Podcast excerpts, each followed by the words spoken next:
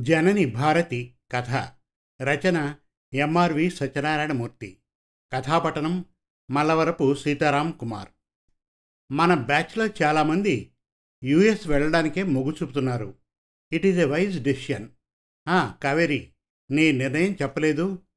యుఎస్కా ఆస్ట్రేలియాకా? అడిగాడు రాహుల్. అతని ప్రశ్నకి దీర్ఘంగా శ్వాస విడిచింది కావేరి. నేనింకా ఎటు డిసైడ్ అవ్వలేకపోతున్నాను. ఇంటికి వెళ్ళాక ఆలోచించి నీకు ఫోన్ చేస్తా అంది Kaveri. Okay take your own time కానీ ఇండియాలోనే ఉంటానన్న స్టూపిడ్ ఆలోచన మాత్రం పెట్టుకోకు అన్నాడు రాహుల్ బిగ్గరగా నవ్వుతూ. అతని మాటలకి కావేరి మనసులో కొద్దిగా బాధ కలిగింది. బెంగళూరులో మెడిసిన్లో పీజీ చేసిన తెలుగువారి ఫేర్వెల్ పార్టీ అది. రాహుల్ వాళ్ళందరికీ లీడర్. ప్రస్తుతం ఈ పార్టీని స్పాన్సర్ చేసింది అతనే. పార్టీ అయ్యాక రూమ్కి వచ్చి లగేజీ సర్దుకొని ట్రైన్ ఎక్కింది కావేరి. ఆమె స్నేహితులు చాలామంది విమానంలో వెళ్ళిపోయారు. మర్నాడు ఉదయం తణుకులో ట్రైన్ దిగి నర్సాపురం బస్సు ఎక్కి శివాపురం వచ్చింది కావేరి. రమణమ్మ కూతుర్ని కౌగిలించుకొని చాలా సంతోషపడింది. తన కూతురు ఇప్పుడు ఒక పెద్ద డాక్టర్. ఆ విషయం తలుచుకోగానే ఆమె కళ్ళ వెంట ఆనంద భాష్పాలు జల జల రాలాయి. అమ్మా ఇప్పుడు నీకు సంతోషమేనా?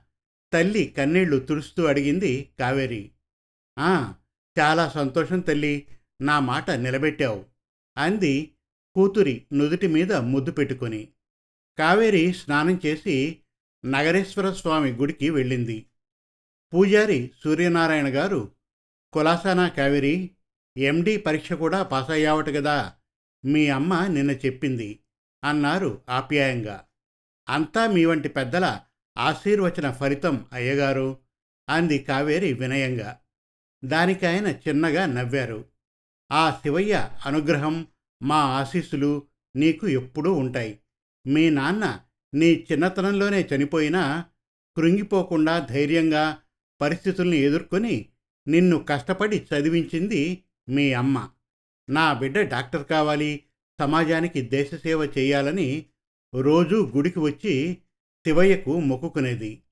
ఆమె కష్టం నీ కృషి నిన్ను డాక్టర్ని చేశాయి. రామ్మూర్తి మాస్టారు మీ కుటుంబానికి చాలా అండగా నిలబడి సహకారం చేశారు. ఆయన ఊళ్ళో లేరు. లేకపోతే గడప గడపకు తిరిగి నీ రాక గురించి చెప్పేవారు. నువ్వంటే అంత ప్రేమ ఆయనకు అన్నారు సూర్యనారాయణ గారు. మాస్టారు ఊళ్ళో లేరు అని తెలియగానే నిరుత్సాహపడింది కావేరి. గుడి నుంచి తిన్నగా మాస్టారు ఇంటికి వెళ్ళాలనుకుంది. పూజారి గారు ఆమె గోత్ర నామాలు చెప్పి స్వామివారికి హారతి ఇచ్చి స్వామివారి పాదుకులు ఆమె శిరస్సుపై ఉంచి ఆశీర్వదించారు. మహిషాసుర మర్చిని అమ్మవారిని కూడా దర్శించుకొని ఇంటికి వచ్చింది కావేరి. రమణమ్మ టిఫిన్ తెచ్చి కూతురికిచ్చి ఊర్లో వాళ్ళ గురించి కావేరి స్నేహితుల గురించి కబుర్లు చెబుతోంది. టిఫిన్ తింటూ తల్లికేసి చూస్తోంది కావేరి. తన కోసం ఎంత కష్టపడింది. తన అరవై ఏట అనారోగ్యంతో తండ్రి చనిపోయాడు. ఉండడానికి పూరి పాక తప్ప ఏమీ లేదు. అయినా అధైర్యపడలేదు. వ్యవసాయ కూలీగా మారి ఎండనక వాననక శ్రమించింది. కూలి పని ఉందంటే ఎంత దూరమైనా నడిచి వెళ్ళేది. తిరిగి నడిచి వచ్చేది. బస్సు ఎక్కేది కాదు. పని లేనప్పుడు తనకి అన్నం పెట్టి ఆమె పస్తులు ఉండేది. తన భవిష్యత్తు కోసం ఆమె రక్తాన్ని ధారపోసి తనని పెంచింది. ఆమె రుణం ఎలా తీర్చుకోవాలి అన్న భావన రాగానే కావేరి కళ్ళల్లో సన్నని కన్నీటి పొర కదలాడింది. అది చూడగానే రమణమ్మ విలవిల్లాడిపోయింది. ఉప్మా కారంగా ఉందా బిడ్డ? కొంచెం పంచదార తెస్తానుండు అని లేవబోయిన రమణమ్మని చేయి పట్టుకొని ఆపింది కావేరి. నువ్వు చేసిన ఉప్మా కమ్మగా ఉండక కారంగా ఎందుకుంటుంది? ఏదో గుర్తుకు వచ్చింది అంది కళ్ళు తుడుచుకుంటూ కావేరి. ఈలోగా సెల్ ఫోన్ మోగింది. టిఫిన్ గబగబా తిని ఫోన్ మాట్లాడింది. అది రాహుల్ నుండి వచ్చిన ఫోన్. కావేరి జాగ్రత్తగా చేరావుగా. స్టేట్స్ నుంచి మా అంకుల్ ఫోన్ చేశారు. త్వరగా వీసాకు అప్లై చేసుకోమని. ఆయన చికాగోలో పెద్ద హాస్పిటల్లో డాక్టర్గా పనిచేస్తున్నారు. మన వాళ్ళందరూ నాలుగు రోజుల్లో వీసాకు అప్లై చేస్తున్నారు. నువ్వు కూడా అప్పటికి హైదరాబాద్ వస్తే అందరం ఆ పనిలో ఉందాం. ఏమంటావు? గబగబా మాట్లాడాడు రాహుల్. అతను ఎప్పుడూ అంతే చాలా స్పీడ్గా ఉంటాడు. ప్రతి విషయంలో హెల్పింగ్ నేచర్ ఉన్న మనిషి. ఆలోచిస్తోంది కావేరి. హలో కావేరి ఏమిటి మాట్లాడవు? అడిగాడు రాహుల్. ఏం లేదు. ఏదో ఆలోచిస్తున్నాను అంది కావేరి. No no. నువ్వు వేరే ఆలోచన ఏమి పెట్టుకోకు. నువ్వు కూడా హైదరాబాద్ వస్తున్నావు. అంతే అని ఫోన్ కట్ చేశాడు రాహుల్. అతని మాటలకు చిన్నగా నవ్వుకొని టిఫిన్ ప్లేట్ సింక్లో పడేసి చేతులు కడుక్కుని వచ్చింది కావేరి. ప్రస్తుతం రమణమ్మ ప్రభుత్వం వారు బలహీన వర్గాలకు కట్టించిన చిన్న డాబాలో ఉంటుంది. రామ్మూర్తి మాస్టారు సర్పంచ్ చంద్రమౌళేశ్వర రెడ్డి మరికొంత సహాయం చేయడంతో డాబాని సౌకర్యంగా మలుచుకుంది రమణమ్మ. ఆ రోజంతా ఇరుగు పొరుగువారు చిన్ననాటి స్నేహితులు వచ్చి పలకరించడంతో బిజీగా ఉంది కావేరి. మర్నాడు ఉదయం రామూర్తి మాస్టర్ వచ్చారని తల్లి చెప్పగానే గబగబా బయలుదేరి మాస్టారు ఇంటికి వెళ్ళింది కావేరి. మాస్టారు హాల్లో కూర్చుని పేపర్ చదువుకుంటూ ఉన్నారు. నమస్కారం మాస్టారు. అంటూ లోపలికి వెళ్ళి ఆయన పాదాలకు నమస్కరించింది కావేరి. దీర్ఘాయుష్మాన్ భవ అని ఆశీర్వదించి కూర్చో తల్లి అని కుర్చీ చూపించారు మాస్టారు కళ్ళ నిండా ఆనందం నింపుకొని. కుర్చీలో కూర్చుంది కావేరి. చాలా సంతోషం కావేరి. మన శివపురంలో ఎండి చదువుకున్న తొలి మహిళవు నువ్వే. అభినందనలు అన్నారు మాస్టారు. ఇదంతా మీ సహకారమే మాస్టారు. ఆ రోజు నన్ను గుంటూరు తీసుకువెళ్ళి మెడికల్ కాలేజీలో చేర్చిన సంఘటన ఎప్పుడూ నా కళ్ళ ముందు కదలాడుతూ ఉంటుంది. నెల నెల వచ్చి నా మంచి చెడ్డలు చూసి వెళ్ళేవారు. మీ ఆర్థిక సహకారంతో స్కాలర్షిప్తో నేను ఎంబీబీఎస్ చదివాను. మీ బంధువుల ట్రస్ట్ సహకారంతో ఎండీ పూర్తి చేశాను. నన్ను ఇంతటి విద్యావంతురాల్ని చేసిన మిమ్మల్ని ఎప్పటికీ మరవలేను. అంది మరోసారి చేతులు జోడించి నమస్కరిస్తూ కావేరి. నువ్వు తెలివైన దానివి. జీవితంలో ఉన్నత శిఖరాలు చేరుకోవాలన్న పట్టుదల ఉంది. నీ కృషి పట్టుదల చాలా గొప్పవి. అవే నిన్ను పైకి తీసుకువచ్చాయి. ఏదో నాకు తోచిన సాయం చేశాను. అది పెద్ద విషయం కాదు అన్నారు మాస్టారు. రెండు నిమిషాలు గడిచాయి. ఇప్పుడు ఏం చేద్దామనుకుంటున్నావు? అడిగారు మాస్టారు. ఇంకా ఏ నిర్ణయం తీసుకోలేదు మాస్టారు. మా బ్యాచ్ చాలామంది విదేశాలు వెళ్ళే ప్రయత్నాల్లో ఉన్నారు. నన్ను రమ్మని ఫోర్స్ చేస్తున్నారు అంది వినయంగా కావేరి. ఆమెకేసి పరిశీలనగా చూశారు మాస్టారు. ఉన్నత విద్యతో వచ్చిన తేజస్సుతో కళకళలాడుతోంది. కానీ మనస్సు డోలాయమానంలో ఉందని గ్రహించారు. కావేరి ప్రస్తుతం మన దేశం స్వాతంత్ర దినోత్సవ అమృతోత్సవం జరుపుకుంటోంది. కొన్ని వేల మంది ప్రాణాలు అర్పిస్తేనే కానీ మనకు స్వాతంత్రం రాలేదు తెలుసా? గంభీరంగా అన్నారు మాస్టారు. అర్థం కాక ఆయన కేసి చూసింది కావేరి. అవునమ్మా బ్రిటిష్ వాళ్ళు మనకి స్వాతంత్రం ఇవ్వడానికి మనల్ని చాలా బాధలు పెట్టారు. వందే మాతరం అని అంటే లాఠీలతో దారుణంగా కొట్టి హింసించారు. ఎంతోమంది త్యాగధనులు భార్యాబిడ్డల్ని వదిలి స్వాతంత్రోద్యమంలో పాల్గొని జైళ్ళకు వెళ్ళి ఎన్నో కష్టాలు పడ్డారు. జైలు శిక్ష పూర్తి అయ్యాక మరలా ఉద్యమంలో పాల్గొని మళ్ళీ జైలుకు వెళ్ళేవారు. మన దగ్గరలోనే ఉన్న రేలంగి గ్రామంలోని తిరుపతి రాజుగారు ఆరుసార్లు జైలుకు వెళ్ళారు.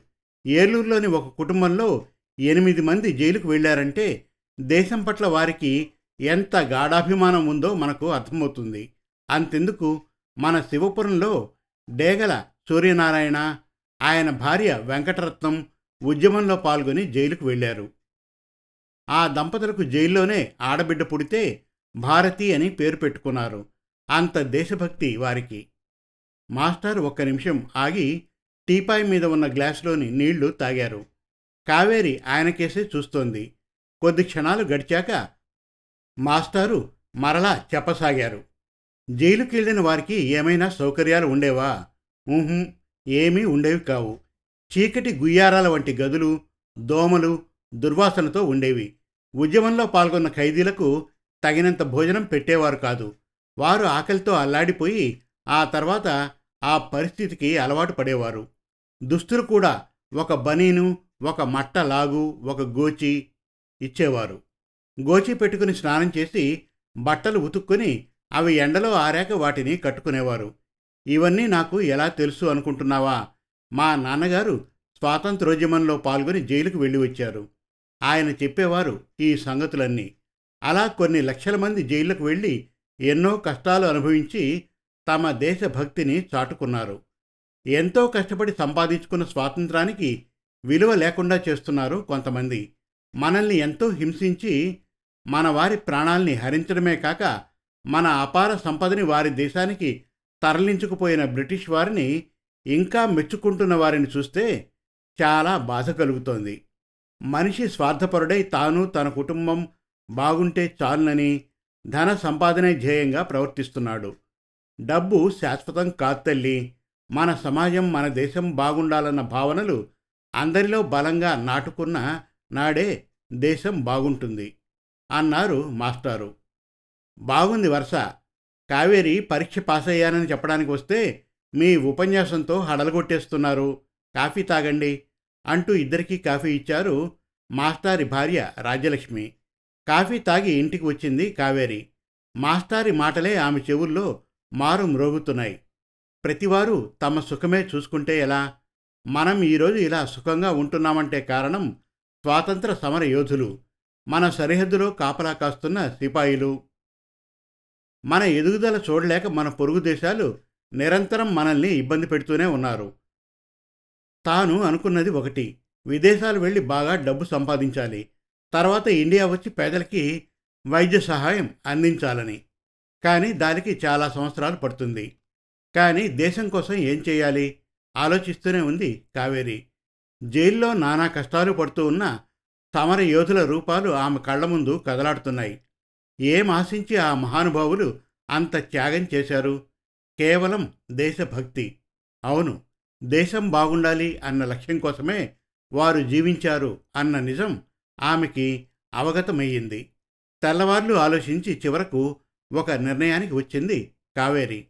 మర్నాడు ఉదయమే భారత రక్షణ శాఖ ప్రధాన కార్యదర్శికి ఉత్తరం రాసింది.